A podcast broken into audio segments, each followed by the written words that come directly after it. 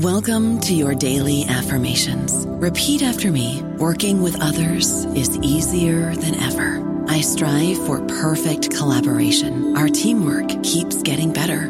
Yeah, affirmations are great, but Monday.com can really get you the teamwork you desire. Work together easily and share files, updates, data, and just about anything you want all in one platform. Affirm yes to start or tap the banner to go to Monday.com. If you're still deciding on your spring break getaway, Amtrak's got just the ticket. You can visit cities from DC and Philly to New York and Boston, all while enjoying more sustainable travel. Amtrak produces up to 83% less carbon emissions than traveling by car or plane. And did we mention the extra legroom and comfy seats? Book early and save at Amtrak.com. Click or tap the banner. Emissions comparisons vary depending on route and locomotive type. Restrictions may apply. Find a fresh take on a fall getaway to Wilmington, North Carolina and beaches. Enjoy hiking trails in a state park, fresh seafood with a side of live music, and fall festivals galore. Then live it up along the Riverwalk in Wilmington's historic downtown. With three island beaches, Carolina, Kure, and Wrightsville, and a vibrant downtown, you get the best of the Carolina coast all in one place. Plan your fall getaway at WilmingtonandBeachesVacation.com. Hello, and welcome to New Books in Buddhist Studies. I'm your host, Scott Mitchell. Today we're talking with Hank Glassman, who's written a new book called The Face of Jizo Image and Cult in Medieval Japanese Buddhism. The book looks at the iconography, the art, the folk tales, and the rituals surrounding the Bodhisattva Jizo in Japan. Um, Jizo was a, a, rather ubiquitous figure in Japanese religiosity, and uh, over the centuries, he's come to be associated with, with death, with the hell realms, with women, children, and childbirth, um, as well as being sort of the the uh, Buddhist saint of uh, travelers and protector of travelers. Um, some of our listeners, no doubt, know of a, of a very uh, common ritual in Japan nowadays uh, called the Mizuko Kuyo, which is a ritual uh, specifically for aborted or stillborn fetuses. Um, and Jizo plays a very important role in uh, in that ritual. Um, and so, Professor Glassman's book really explores how it is that Jizo became this central figure that he is in Japanese Buddhism. Um, his book is uh, is quite simply a joy to read. There are so many uh, really great stories surrounding uh, Jizo, his past lives, um, and and also stories about certain images and certain uh, icons or, or, or statues of Jizo. Um, Jizo is a, a, very literally moving figure who um, uh, it moves about Japan uh, quite quite a lot, and this book is extremely well written and is accessible and a joy to read. And so, without further ado, let's get to the interview. So today we're talking with Professor Hank Gla- uh, Glassman, who has written uh, a new book called "The Face of Jizo: Image and Cult in Medieval Japanese Buddhism." Hi, Hank. How are you doing today? Good, good. How are you, Scott? I'm doing great. Thanks so much for talking to us. Um, I, uh, I, I really uh, enjoyed this book. Um, Japanese Buddhism is not my area of specialty, but I certainly have a, an affinity for Japanese Buddhism. And um, uh, in full disclosure, many years ago, I took a couple classes from uh, Hank when he was here in California, um, and uh, I can honestly say those classes were some of the highlights of my graduate education. Um, and this book was actually sort of a, a fun uh, reminiscence of the kinds of uh, questions and issues that we discussed in those seminars. Um, so it was a pleasure to read. Um, but before we get into the book itself, um, welcome again to the show. And um, we always like to start off with a couple quick questions about um, just who who you are, Hank, your, your, background, and how you came to uh, study Buddhism and, and Japanese religion.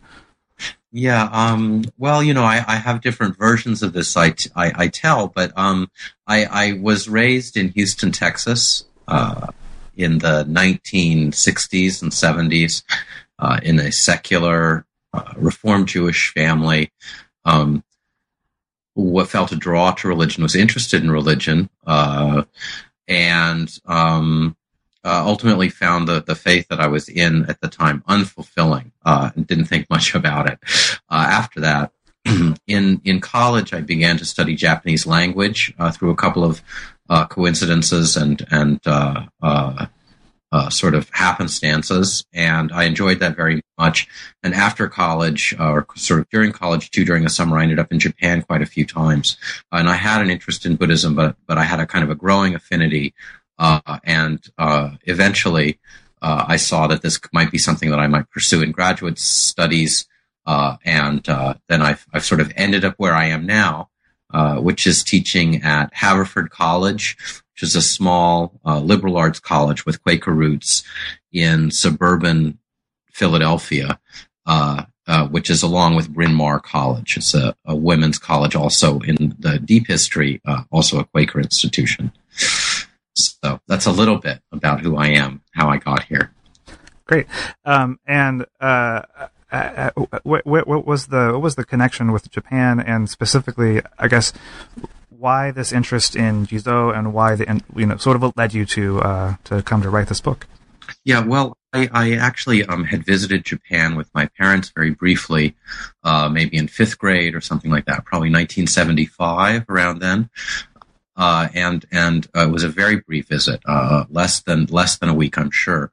Uh, but the uh, aesthetic uh, qualities of the country, the built environment, both traditional and modern, the shoji, the tatami, the deep bath, the genkan, uh, gardens, uh, ultra modern buildings, uh, Ultraman on the top roof of one department store, and uh, the shock to realize that Ultraman was Japanese. I'm not sure what I thought, uh, where I thought he was from, but anyway, so so an interest in Japan that that was sort of latent and largely of an, uh, I guess I would say, an aesthetic.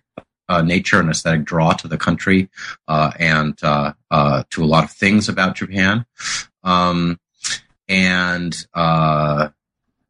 Right. What was the other question? Uh, draw to Japan and, and, and, this particular subject of Jizo and this uh, Jizo, was, yes. led to the book itself. Yes. yes. Uh, when I was in Japan uh, for the first time as an adult, uh, during some summer during college, I started noticing Jizo images. And uh, I had taken a couple of courses, excellent courses, with Professor Paul Watt at Columbia, who is now uh, moved on to a different post from uh, DePauw University, where he taught for a long time.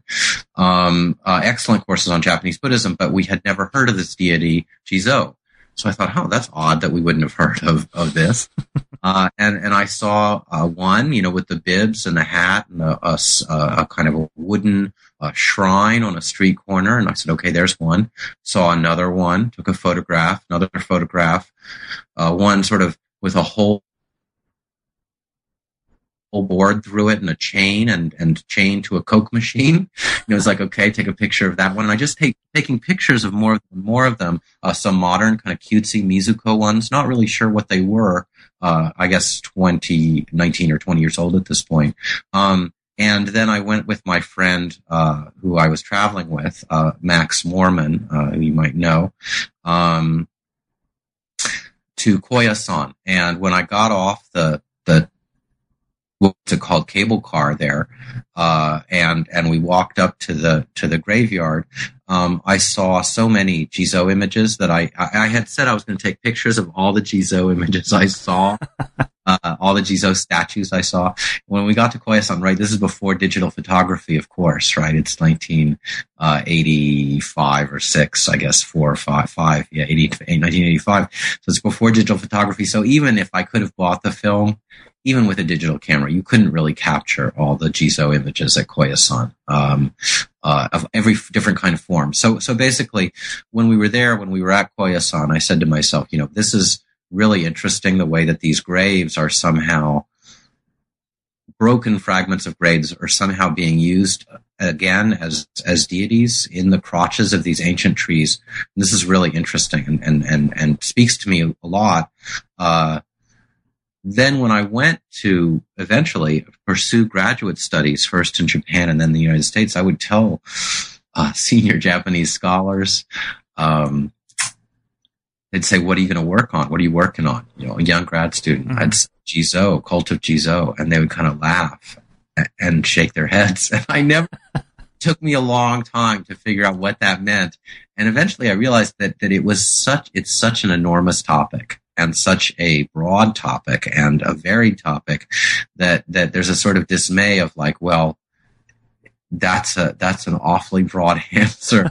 Good luck with that. So so you know, really, what I uh, into graduate school, I realized I was not going to write my dissertation on Jizo. It was just too he uh, was just too deep and broad uh, and and massive a topic for with the skills I had uh, to try to write a book on. So I wrote the dissertation on a different topic, um, uh, sort of related but still different topic. So uh, it, it, it has taken me all this time from what is it, eighty five to 2012 to finally produce this. So I'm happy it's out. Um, and uh, right, so that's that was the interest in Jizo is that that he was a deity I had never seen before um, in class and seemed so ubiquitous in Japan. Mm-hmm.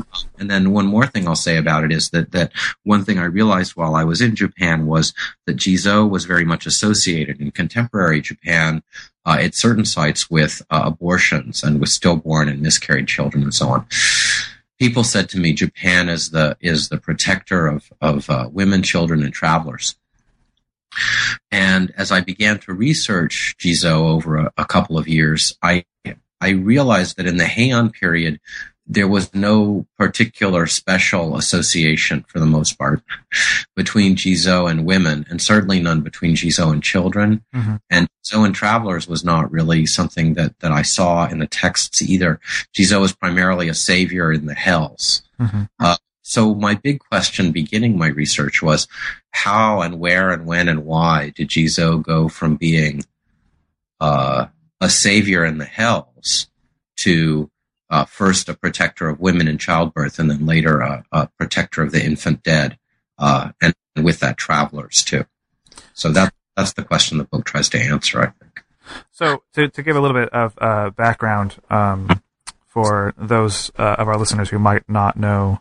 Um, Jizo is, of course, a bodhisattva, but um, if you could t- just sort of explain a little bit about Jizo in general, and I know that, uh, you know, being a protector in hell, um, he's got a much different role in China.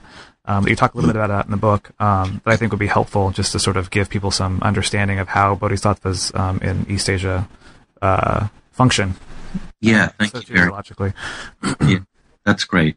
Um, Jizo is a bodhisattva, which means, in a certain sense, that he's a, de- a, a being destined to become a Buddha. But like a lot of bodhisattvas in East Asia, uh, he takes a vow, and this is something quite foreign to people uh, I know uh, in the Tibetan tradition, mm-hmm. Uh, and this has become to my attention uh, again a few times recently. Um, people who know Tibetan Buddhism often feel there must be some mistake uh, here in, in, in the description of what's going on. And I just want to assure listeners that, that this is that what I'm saying is accurate. Uh, that that it's it's possible that that one might feel that uh, East Asian Buddhism has it wrong, but but this is this is the way uh, uh, uh, a bodhisattva is looked at, and particularly in the case of Jizo, in a certain way, uh, Dizang in China, in a certain way, he is the um, quintessential bodhisattva.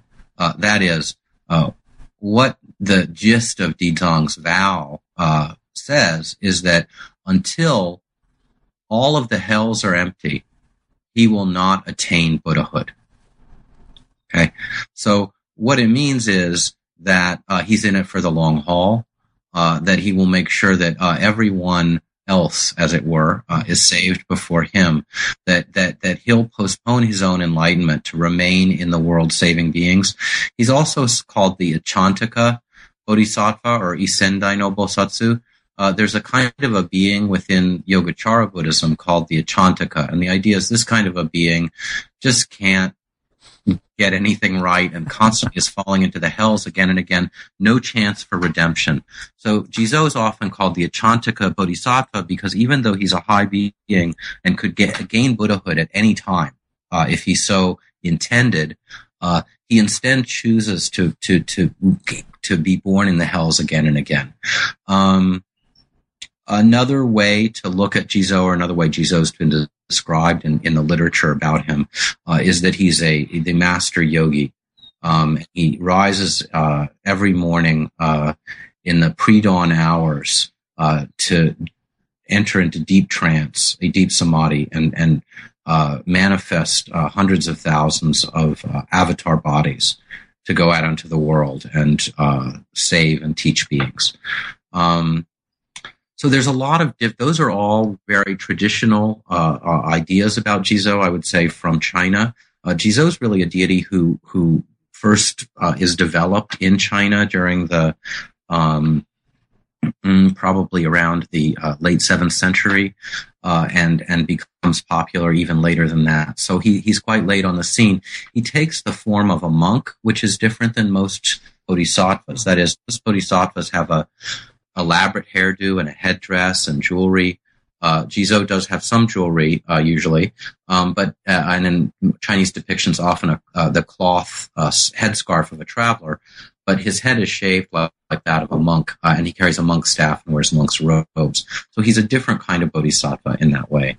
Um, in Chinese Buddhism uh, and in throughout East Asian Buddhism, Korea, Japan too, uh, he's seen as presiding over the six paths of rebirth, the kinds of different destinies that that the dead could be reborn into, um, of hungry ghosts and uh, the hell realms, uh, uh, animal realms, human realm, uh, the Ashura fighting demon realms, the heavenly realm, and I'm not sure if I said animals, but they're there too. Mm-hmm. Um, that he presides over the six realms, and in this way also uh, is plays an important role in the hells uh, as a, a, psychopomp or a leader of the soul through the afterworld, um, but also uh, as a an advocate for the dead mm-hmm. with the ten kings. The ten kings are a, a, tribunal who judge the dead in in hell in East Asia. This is a, a concept that develops in China uh, during the Song period, primarily uh, from the 10th century on or so um, uh, or really from earlier periods, but, but in a fully formed way.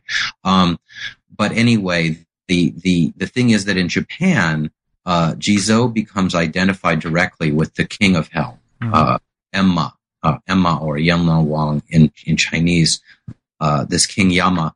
And, uh, it's said, uh, for instance, in the, in the very, uh, opening, uh, pages of, uh, I'm sorry, it's kind of a storytelling text that I'm reading today uh, on the, the pictures of the six of the six realms, which starts off with hell, naturally enough.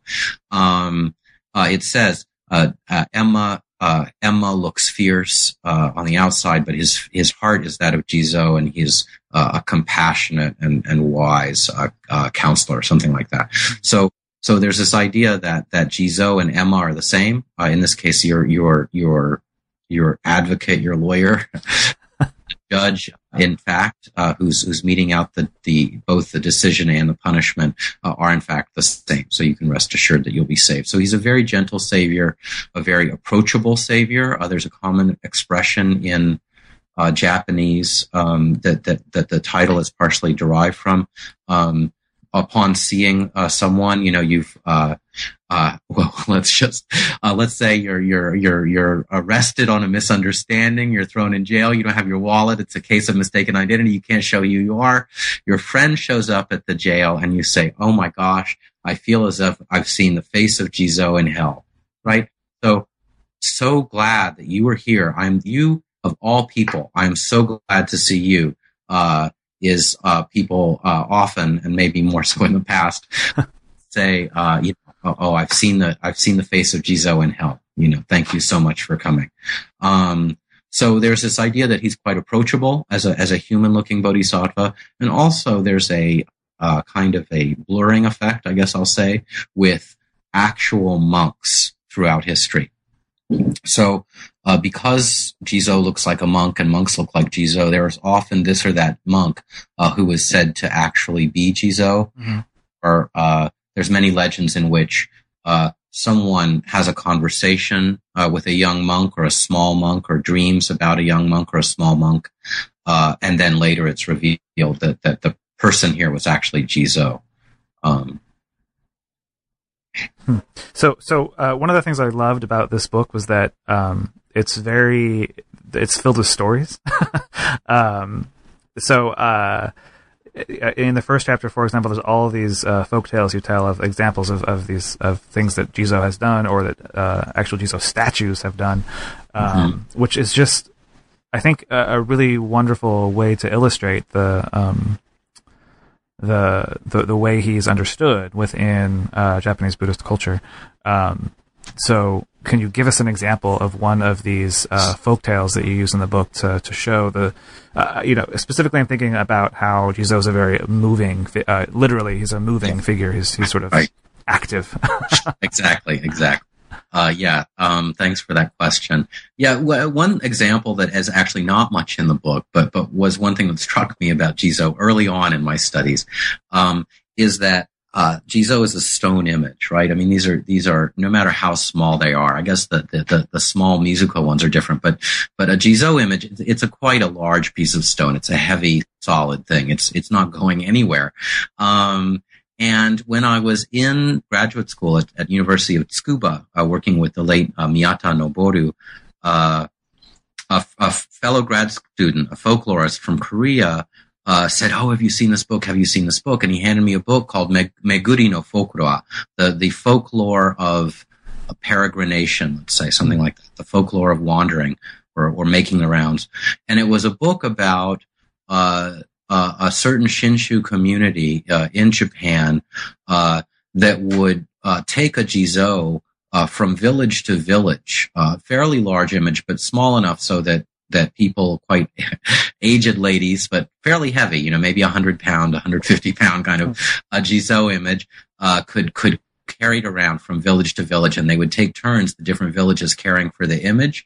And it's called the Mawari Jizo or Meguri Jizo.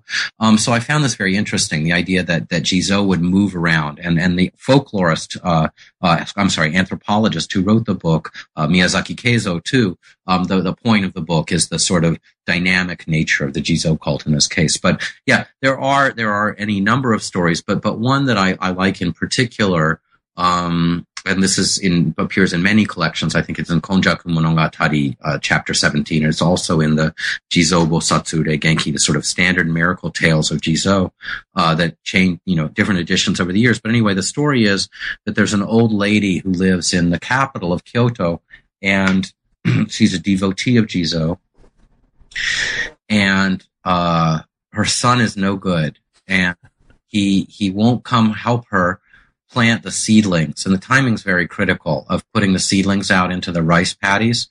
Um, she's been very good about getting these seedlings, this planting the seed, sprouting the seedlings. She's ready to go. The the floods are, the, the, the fields are flooded. Uh, you know, they're banked with mud. Everything's ready, but she's, she's ill. She's an old woman and she can't go plant these seedlings. Um, and her son is not, is not coming to help her. So, she's in despair. She's worried if she can't get this harvest in, she won't have food to eat. So she prays to Jizo that that somehow, uh, or you know, someone come and help her out of this bind. And and and and uh, when she rises in the morning, she she looks out her door and she sees that all her seedlings are gone and that her fields have been completely, her rice paddies, I'm sorry, have been completely planted. Uh, and she sees that this is a miracle and she goes back to, to look at, to, to give thanks to her Jizo image. And what she sees is that the whole lower half of the image, the, the skirts and the feet of this uh, wooden image are, are covered in mud from uh, having walked through the rice paddies, uh, mm-hmm. planting her seedlings for her. So that's a very kind of, that's a story called Taue Jizo. It's a very typical kind of story though, in which uh, quite a humble person, um, is helped in an extremely material way, uh, mm-hmm. by Jizo and that you know it's interesting because that that story uh, I think touches on a recurring image that I keep uh, seeing in all these uh, stories of this relationship, particularly between mothers and sons. Mm-hmm, yeah, um, and that there is a there is a relationship between uh, Jizo and, and China, um, but it's a, it's a different uh, the different story of the uh, the the bodhisattva who goes to hell to save his mother, and um, it's just it's just it's just interesting to me that there's this sort of recurring idea right. of uh, or, or uh, you know uh, uh, some sort of relationship there. Um, right. Well, and and a particularity, or I don't know if it's a particularity, but a difference in the in the Jizo case or Dizang case from Mulian, because of, because the most famous story in in East Asian Buddhism uh, is the story of the disciple of the Buddha, Buddha the disciple of the Buddha, Maudgalyayana or Mulian, uh, that, that, that, you're referring to, you know, that, that he goes to, he goes to the hell or to the realm of hungry ghosts to save his mother. He can't do it on his own, but through making offerings to the community of monks uh, on a certain day in the summer, when they're coming off summer retreat, uh, people can save their ancestors like Mulian did. Um, there's a very similar story in the past life sutra of, of Jizo or the uh, Dizang Benyuan Jing.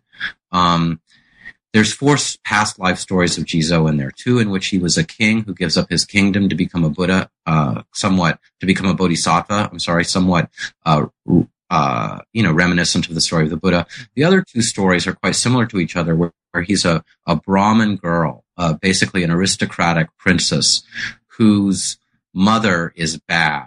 Um, she she uh, slanders Buddhism. She doesn't believe in karma or cause and effect. Uh, she doesn't believe in the afterlife. She's a very cynical person. She doesn't give offerings. Uh, she badmouths the three jewels and so on. Um, uh, the, the, daughter, who's in one version called Bright Eyes or Guangmu, uh, does everything she can to convince her mother, but she can't. And, and, and after her mother dies, she's very worried about her mother's soul. And she goes to a clairvoyant, uh, who tells her that her mother is, is suffering in hell or, or in the realm of hungry ghosts. And, and she, she does everything she can to, uh, you know, give away all her goods and all these things to, to, to, to somehow improve her mother's fate.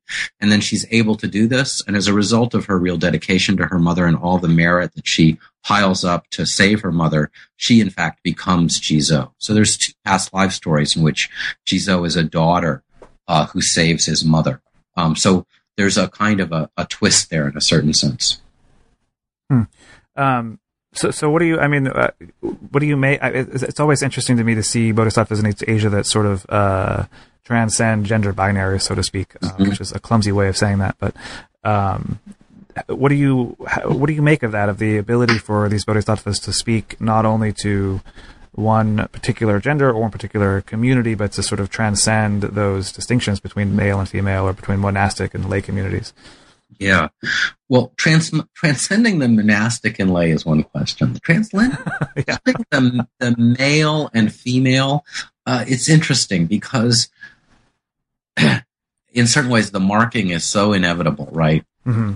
So there is a genre of nude jizos, uh, primarily from the Kamakura period, um, uh, and a little bit into the Muromachi period. Uh, these these these images, they're they're the nude nude images in Japanese uh, Buddhist sculpture are not unheard of, but they're quite rare. And what it means for a Japanese image to be nude uh, is that the image, yes, is nude, but it has clothing on it. The clothing that living people would wear. Maybe the clothing's been made for made for the statue. I mean, particularly if it's three feet tall. um, uh, maybe it hasn't been. Maybe it's actually someone else, some a real person's clothing, especially if the statue's life size. But anyway, it's clothing that the statue wears. So the statue is not meant to be ex, uh, uh, uh displayed uh, without clothing on, right? Mm-hmm. Um, but in the case of a couple of these Jizo images, uh, one particular I'm thinking of, uh, they were famous. Uh, they wore robes, but it was famous that the body underneath was a woman's body. Hmm. Um, and even, and this is in a later period than the statue was made. Uh, uh, do I have time for another story here? I'm oh, sorry. Oh, absolutely. yeah. Uh, there's a there's a statue actually uh, at a place called Enmeiji uh, in Kamakura. Uh, that's a a probably a, a Muromachi period or probably third, third 14th century statue, but it, it it's it has a legend that it comes from about 100 years earlier. And it was the, the personal statue of a woman uh, who was the wife of the most powerful man in the land, a man named Hojo Tokiyori. Hojo Tokiyori was the regent of the shogun. Uh, and I won't go into the sort of um, shadow politics of, of Japan of that period. But anyway, suffice it to say, he was really the power behind the throne. Um, and a lot of legends grew up about him. He was a Jizo worshiper. Um, so was his wife. Anyway, the legend goes um, that uh, Tokiyori and his wife were playing a game called um, Sugoroku, uh, which is a board game, uh, somewhat like uh, Go or I don't know, somewhat like Stratego. It's a, it's an odd an odd game. So so they're playing this game, uh, and the the they're they're playing a strip version of it. So they're just playing two of them, husband and wife. But Tokiyori has set the rule: okay, if I win, I'll get naked. If you win, you have to get naked. And uh, the wife loses, and she's very shy and ashamed, and she prays to Jizo that to share her from spare her from this embarrassment. Uh, Jizo appears. Uh, standing on the board, the Sugoroku board, naked, uh, with his ro- his monastic robes parted with a woman's body, Huh. and Jizo's head, right, and uh, and the staff and everything. And Hojo Tokiyori is is is horrified by this and chagrined and apologizes to his wife and apologizes to Jizo, and they both redouble their efforts to you know to to to be uh, good Buddhists and so on. So um, this statue gets enshrined then. So the statue in Enmeiji, if you go see there, you see it today. Rather than having a lotus base, uh, has the base of a uh, sugoroku board. Huh. So so the deity, the image stands on a Sugoroku board. It has uh, uh, cloth robes. And in Edo period, like 18th century, let's say 19th, 18th and 19th century guidebooks, it says that if you request and you make an extra offering, that you will be able to see that the image, in fact, has a female body. Huh. And they'll take it, they, they'll part the robes for you and you can look at the image. So in this way, there's a, there's a, uh, I don't know what, an interesting kind of a reinscription of almost a kind of a peep show aspect yeah, looking at Jizo. Um, but there are Jizo images that were said to be female. One of the most famous Jizo images ever uh, is a Jizo image on the Tokaido called the Nakano Jizo. Um, and there's a, a ditty or a poem says this: "Let's take the Nakano Jizo and marry her to the Daibutsu." Hmm. Um, because the thing about Jizo is that because he is a monastic, um, he could as easily be a nun. right, right. Uh, and it's often remarked about certain Jizo images uh, that they are in fact nuns or female or something like that. Uh, the true nude Jizo images usually it's more that the genitalia uh, is rendered in a very ambiguous way, as you might might imagine it would be. Um, it's not going to be showing, and it's not. Mhm. Uh, it's not really the main event by any means.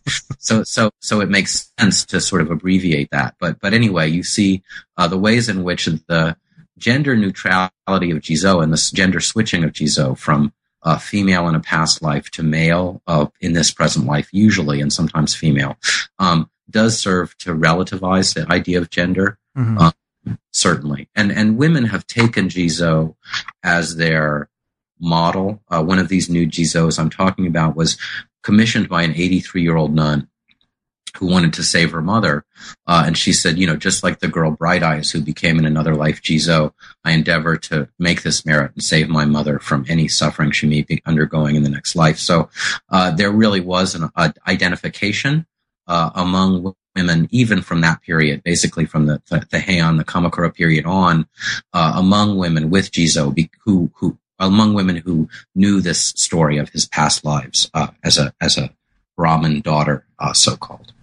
So, so you said at the beginning that one of the reasons you were interested in, in pursuing this research was to understand the process by which Jizo became associated with uh, women and children, and not just uh, and, and you know death and travelers and whatnot. And so it seems like we're sort of getting getting into that. Um, Yeah. um, is is is this gender neutrality of Jizo related to that process? Do you think, or or or or what accounts for that? I wonder. Let's see.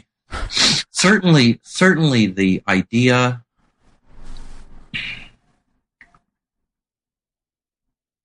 Yeah, certainly an, a, a- predisposition uh, for women in Japan, in particular, uh, to worship Jizo uh, that developed through the Kamakura period into the Muromachi period was one of the things that laid the groundwork for a cult of safe safe childbirth dedicated to Jizo later in the medieval period, uh, in the 16th, period, 16th century, moving into the 17th century. Um, Kanon or Guanyin in, in China had largely had that role.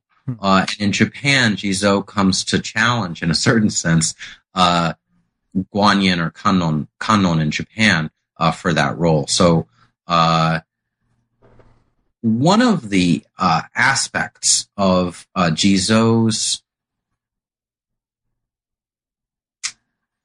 enculturation into Japan or assimilation into Japan is a combination uh, with of this deity with certain uh, local deities. And in Japan, this idea uh, that Buddhist deities would be associated closely with and transformed into and identified with uh, local deities uh, was a very old and important idea. And in the case of Jizo, one thing that happened uh, during the medieval period uh, was that Buddhism began to branch out into small towns and villages. And when Buddhism began to branch out into small towns and villages, and maybe just one priest living in an old battered Jizo hall in an, in an, in a village, um, one thing that happened besides increasing uh, burial of the dead in a Buddhist style was an overlay of Buddhist meaning on local religious landscape. So in many villages throughout Japan, uh, particularly in the central uh, and and eastern areas of Japan, uh, during the medieval period uh, and and afterwards, the boundaries of the village would often be marked by large uh, stone, uh, not that large, but you know, through two, three, four foot stone, what pillars or obelisks or or or mounds. Um, and these were often phallic in shape. So they're these phallic stones that both guard the the boundaries, uh, a kind of a universal, not universal, but a widespread East Asian uh, belief, common in Korea, Japan, uh, China, to name you know three modern geopolitical units, but widespread uh, throughout East Asia and Southeast Asia. Is the idea um, uh, that that that the display of sex and it's it's common in Europe too that the display of sexuality is a prophylactic against uh, danger or any kind of spiritual attack. So the displaying of genitals is a way of uh, of keeping uh, evil influences away from the edge of the village. Um, so there are these phallic stones, uh, and they they guarantee fertility, uh, and they all also uh, mark the boundaries of the village. And like I said, keep out epidemics and other diseases. These are called the uh, dosojin. Hmm. And Jizo really becomes associated with these. And uh, if you will, many of these, and this is not as direct a, a, a process as I describe, describe it right now, but uh, a lot of these phallic images quite quickly uh, with a few slight modifications, become Jizo images. Hmm. So there's a way in which these old stones uh, that represent the boundary, the limen, the the kind of separation between the living and the dead too, um, are are combined or transformed into uh, a Buddhist deity. And one of the reasons this happens is because of the common medium uh, of stone. Uh, I think. So I want to transition to a different kind of statue, though, mm-hmm. if that's okay. um, you open the second chapter of the book with um, uh, a story about a different kind of Jizo statue that's actually made of wood. Mm-hmm. Um, and the the story of this statue in and of itself and, and the way that you describe the um, a fellow um, Horiguchi Sozan who acquired the statue was just sort of interesting. Um, and I think that it speaks to um, the way these images were used, and this this this chapter two is about the monastic devotion to Jizo. So um, I'm wondering if you could just uh, let our listeners know about this uh, this particular image, um, yeah, and and talk about how Jizo was uh, used in a, in a monastic uh, setting as well. Right. Okay. Yeah. Thanks. This this object that you're talking about is just uh, uh, just in a, a, breathtaking, incredible, like jewel-like uh, uh, little statue um, that I had seen photographs of, uh, and and and like the image I was talking about just before, this nude uh, Kamakura period image. Uh, this these two images actually are very similar. They were probably made by the same sculptor. They were made around the same time. Uh, they're very very similar as far as Jizo images. Uh, one thing that's amazing about both images is they have all this stuff inside. So so that's a shocking thing uh, that was discovered. Uh, actually long before I was born. Uh, but but it was shocking when it was discovered because it was uh, some mm, what 700 years or so uh, after uh, the creation of these two images. So the image that that, that you're mentioning uh, is an image that I call in the book the Rockefeller Jizo because uh, it's now held in the John D. Rockefeller III collection in the Asia Society in New York City, uh, and it's imminent, it's an image um, uh, that I've I've seen on display a, a, couple of times, and it is. Uh, uh, like the Denkoji Jizo, the nude Jizo that I talked about uh, just before, it's quite small. it's a little less than three feet tall. Um, and it is rendered in beautiful, uh, immaculate detail. And unlike a lot of statues that we have from the Kamakura period, uh, it retains quite a bit of its gold leaf uh, filigree uh, and also some color uh, in the robes. So when we think of Japanese Buddhist sculpture, we think of very dark black images with little spots of color here and there. Um, it's hard for us to remember that these images were brightly painted. Uh, even the faces were painted white or gold or whatever, and the hands and so on. Each thing was painted a different color. It's very hard for us to remember this, but seeing this image, you see uh, it's not gaudy, don't get me wrong, uh, but there's enough remaining there that you see uh, some of this real beauty coming through. Anyway, so um, uh, it is monastic devotion. It's also aristocratic devotion. So these monastics that we're talking about in both of these projects, the the, the new Jizo project and the and the Rockefeller Jizo project, uh, were from a fairly small community of uh, Fujiwara family members. Uh, the members of the most powerful family in Japan at the time, uh, advisors and regents to the to the emperor, um, and many of those uh, family members became the most important and powerful clerics in the land. So their family shrine uh, was is a, a, shrine called the Kasuga Shrine in Nara. And through the system that I was talking about uh, in more general terms before of making Buddhist deities into Japanese ones, uh, something we call Honji Suijaku or, or the trace uh, the the original ground and trace manifestations uh, in, in, the interest of saying, look, our Japanese gods, our ancestors, in the case of Fujiwara family, have Buddhist equivalents. Uh, they matched the four, uh, later five, uh, um, Kasuga gods to Buddhist deities. Anyway, the third Kasuga deity, the, the third Kasuga deity, Ame no Koyane, the most important ancestral Fujiwara god, the one who's called the Kasuga deity, uh, becomes identified with Jizo. So in that way, Jizo becomes an important stand-in for the Shinto gods. And what we see, uh, both in the case of the nude Jizo and in the, that I won't go into too deeply, and in this Rockefeller Jizo, which is connected to four other images, um, that, that, that I don't talk about much in the book, but, but is a set with four other images, uh, or, or kind of hypothesized images. Two or three of them would be lost, but, but we know they must have been there um, to represent the whole shrine uh, in Buddhist terms. So within the body of the new Jizo, there's other small statues and, and Buddhist relics and things like that to represent four different Buddhist deities within the one body. Uh, in the case of the the the uh, Rockefeller Jizo, when when uh, the person who bought it, it was it's an interesting image because it was something that uh, had been remarked upon by Japanese. I'll call them uh, sort of governmental master curators in a certain sense during Japan's uh, early uh, kind of imperial colonial period as something that should be shown uh, along with great other works of Japanese art to foreign countries. And it was sent to the, uh, uh, the, I'm sorry, what's it called? The, um, the, uh, the 1904 St. Louis, Uh, I want to say it's Pan American I don't think it is. Uh, exhibition. World exhibition or World Fair or something. Yeah, it was a World Fair and it, it, had its own name. It may have been it may have been Pan American, but I'm not sure. Anyway, so it went to the 19 uh, in 1904 exposition in in St. Louis.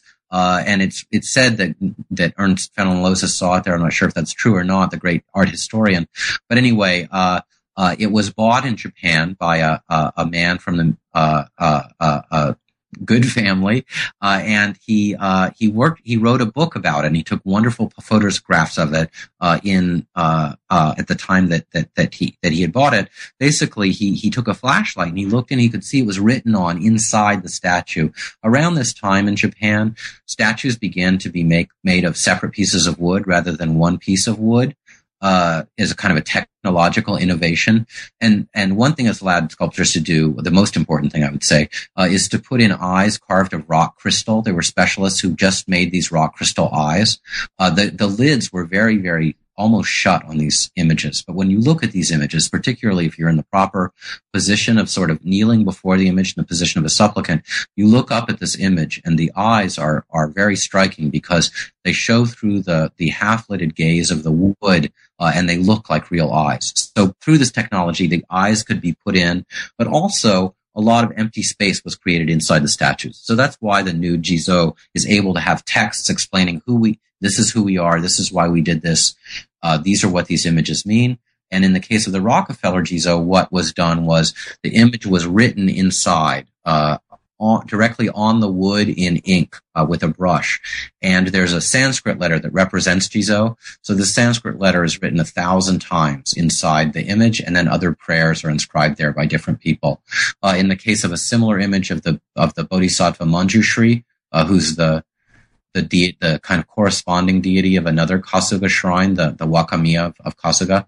Um, the, the, the, the letter of Manjushri is written all over the inside of this image. So, so these were part of a set where the Buddhist deities represent the Shinto deities. So this was a monastic use that, and a kind of an aristocratic family use, if you will, uh, kind of very local and specific use that, uh, while it was continued to be, uh, very much practiced in that area, uh, once the Jizo cult spread to a larger area, pretty much fell by the wayside. I would say the close, the close association between uh, Jizo and the Kasuga deity once once the cult of Jizo leaves the Yamato area, uh, it's not made. Uh, uh, it's not uh, a uh, a connection that's made very strongly uh, anymore outside that area. Hmm. So, so y- your book is obviously about the medieval period um, in, in, Japan, but you know we started talking about your interest in this originally, in, in going to Japan and seeing Jizo everywhere. So, um, just to sort of uh, go off a little bit from the book mm-hmm. um, yeah. and and and discuss the ways in which Jizo remains relevant in Japan uh, today. If you can uh, yeah. speak to that, I, I know that um, you know there's there's clearly a connection between Jizo and uh, abortion and stillbirth. Um, but uh, my own experience is Japan. You know, Jizo is is very obvious. yeah. Right. Yeah, yeah. Jizo, you cannot miss Jizo because everywhere you go, there's Jizo. I mean, and, uh, you know, whatever, uh, uh, what is it? Um, uh, uh, Keitai, uh, cell phone, uh, charms, right? Jizo is very, uh, widely represented. Uh, often, you know, any kind of kozo, any kind of picture of a young monk or a small monk, right? A novice monk, uh, is almost a stand-in for Jizo. So in this way, there's a lot of doppelgangers for Jizo. And another thing that happens, uh, is that in Japan, this is, and this is not something that's true in, in China or Korea. Uh, a lot of deities, uh, images of deities that are not Jizo become called Jizo, come to be called this and that Jizo. So the folklorist Yanagita Kunio, uh, uh, had an article called Jizo no Myoji, which I guess in, in English would be Jizo's last name, something like that. So it's the tooth or, or, uh, anyway, yeah, whatever. Jizo's family name, let's call it, because family names come first in East Asia, but, uh, the tooth pulling Jizo, you know, the thorn pulling Jizo, the sweet potato Jizo, the tied up Jizo, the, the, the, um, uh, boat Jizo, you know, the dawn Jizo. So every different, the noodle Jizo, the Jizo that sends to the mountains, all these different kinds of names for Jizo. Yanagita Kunio said, um, you know, this is uh, this is a way that that this deity uh, becomes instantiated in very local places and uh, in a very uh, for for for for Yanagita anyway, a particularly Japanese way uh, becomes a deity of the local place. Even though his name is Jizo, he's not just any Jizo. He's the Jizo of this place. And this is something that's really borne out and this place and this function, right? This is something that's really borne out when we look at a prayer of a Nara period nun, um, or not Nara period, I'm sorry, uh, a Kamakura Kura record of a, of a, of a nun from the town of Nara, uh, who says, uh, you know, I won't pray at the Fukuchiin Jizo uh, I won't pray at the Chisokuin Jizo. And she goes through a list of about six or seven Jizo that were very famous in Nara. And she says, you know, I'm only going to pray at, uh, you know, this, this particular Jizo temple, the temple of the Yata Jizo, because that's my deity, right? So the idea that, that you don't just go to any Jizo image, especially if you're in a, a metropolitan area like that, you know, there's one that you pick. Um, so there's ways in which Jizo, uh, is very much specific, each Jizo image, but then there's other ways in which there's a generalization, like I was going to say before. So, uh, at a friend's, um, uh, uh, Jodo or it's not Jodo, yeah, Jodo Shu Temple in um, uh, Odawara, for instance. There is an, an Amida image, I think a 15th century Amida image that had been in a fire. So the whole image is very, very black. Uh, but it has teeth that are made of bone or something like that. So they show up extremely white. Uh, they were they were saved, uh, they were cleaned, and it's very very white. So the image is famous for uh, easing the pain of children in in in, uh, in teething. Hmm. So it's called the habuki. Uh, it's originally called habuki, habuki midason, right? The the hmm. the teething amida image. Um, but everyone calls it the Habuki Jizo-san. So if you look at the image, it's clearly an Amida image. It has a, a curly hair, it has an Ushnisha, it has hands are in a Mudra and so on. So it's clearly a, an Amida image. There's no mistaking it. And yet it's called Habuki Jizo-san because it has this um, uh, healing property. Uh, so it's much more familiar as a Jizo. Another place is Togenuki Jizo in, in, in Tokyo, a very famous uh, site for healing. Uh, the main image there, which is a secret image, uh, but, but people swallow actually uh, small papers uh, pieces uh, printed to look like the main image, but you don't see the main image. But another thing people do there, besides swallow the pieces of paper with Jizo on them, um, is to take a scrub brush and scrub a small wooden statue uh, of Guanyin. And people line up to do this, uh, and and they scrub the part of their body. There's water there. They scrub the part of their body that's ailing them, and so on. But people also call this small stone image, which is a Guanyin image. It's basically it's very hard to read what it is because it's so scrubbed away. But it is a Guanyin image, image but people call it the Jizo image. Uh, and then the last example that I'll give is that a lot of temples that you go to uh, especially Zen temples in Kyoto, but other places too. There will be an area of the temple uh, called Sentai Jizo, a thousand Jizos. And you go to this area, and what you see there is stacks and stacks and rows and rows of old, worn, broken graves. Uh, some of them have Jizo on them. Some of them have the two Buddhas of the uh, of the Lotus Sutra next to each other. Um, some of them have Guanyin and so on. Some of them have uh, just writing. Some of them you can't read at all.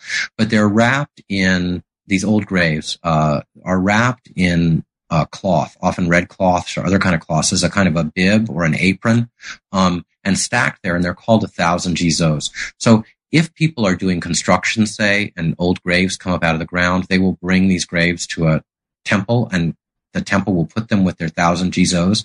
If a temple uh, has a grave that has been neglected for generation after generation, the family has died out, they're not taking care of the grave anymore, and it's becoming broken and worn, they will also move uh, the grave to a place like this. Hmm. Uh, so there's a way in which the collective dead, the anonymous dead, also uh, become Jizo uh, in that sense.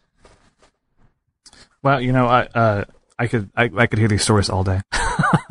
Just the ubiquity, like I said before, of Jizo across Japan is um, is is really fascinating. I really appreciate um, all of the hard work that you put into this uh, study, despite what your uh, your professor said when you were in grad school and you wanted to, to study this huge topic. Um, but we've we've we've uh, we're, we're, nearing the end, and I want to okay. make sure that we uh, ask our, our, traditional final question, which is um, surely you must be working on something equally fascinating. So, um, what uh, can we expect from you in the future? Oh, yes. Um, it's not an unrelated topic, uh, surprisingly enough. Uh, when you hear what it is, it doesn't sound too close, but I'm working on, uh, the uh, theory and, and iconography, material culture, and spread of a particular kind of a gravestone in Japan. That is really the I would say by this point or by from the from the late medieval really from the early from the early modern period on the Edo period on becomes the standard sort of representation of a grave, uh, which is called the Gorin no To, which means something like the uh, stupa or pagoda of five elements. Hmm. There's five elements in Chinese medicine um, the five phases. Uh, uh, this is not those five elements. It's the Indian five elements. Anyway, it's a, it's a quite a ge- geometric, uh, looking unmistakable, unmistakable kind of gravestone that has a cube at the bottom and then a, a sphere and a pyramid and a hemisphere uh, topped by a sort of a jewel or a jujube shape. Um, anyway, this kind of a grave uh, is something that isn't seen outside of Japan. Uh, and is developed in Japan uh, from the end of the 12th century on. Uh, and then from the 15th, 14th, 15th century or so becomes more and more popular, uh, and and over time becomes uh, really the standard kind of grave. So I'm I'm researching the uh, monastic networks that went into that, and also the artisanal networks uh, that went into the creation of that. Uh, it's actually the same people. Uh, and we didn't talk about this, but it's the same people who in the book head east in Japan and make begin making um, carvings of Jizo uh, as they did in the Yamato area. Uh, they're also making these Gorin no To, the first sort of monumental ones.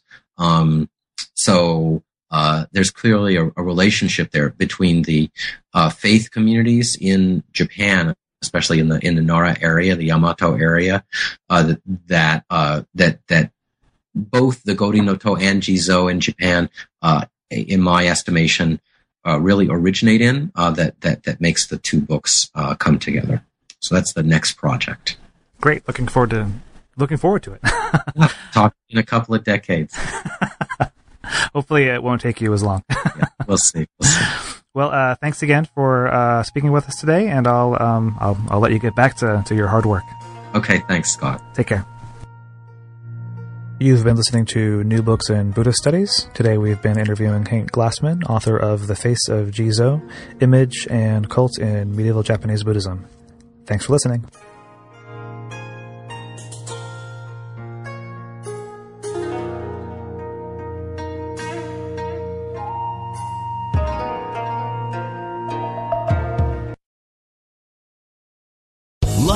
Casino asking people what's the weirdest place you've gotten lucky? Lucky? In line at the deli, I guess? Aha, in my dentist's office. More than once, actually. Do I have to say? Yes, you do. In the car before my kids' PTA meeting. Really? Yes. Excuse me, what's the weirdest place you've gotten lucky? I never win and tell. Well, there you have it. You can get lucky anywhere playing at LuckyLandSlots.com. Play for free right now. Are you feeling lucky? No purchase necessary. Void where prohibited by law. 18 plus. Terms and conditions apply. See website for details.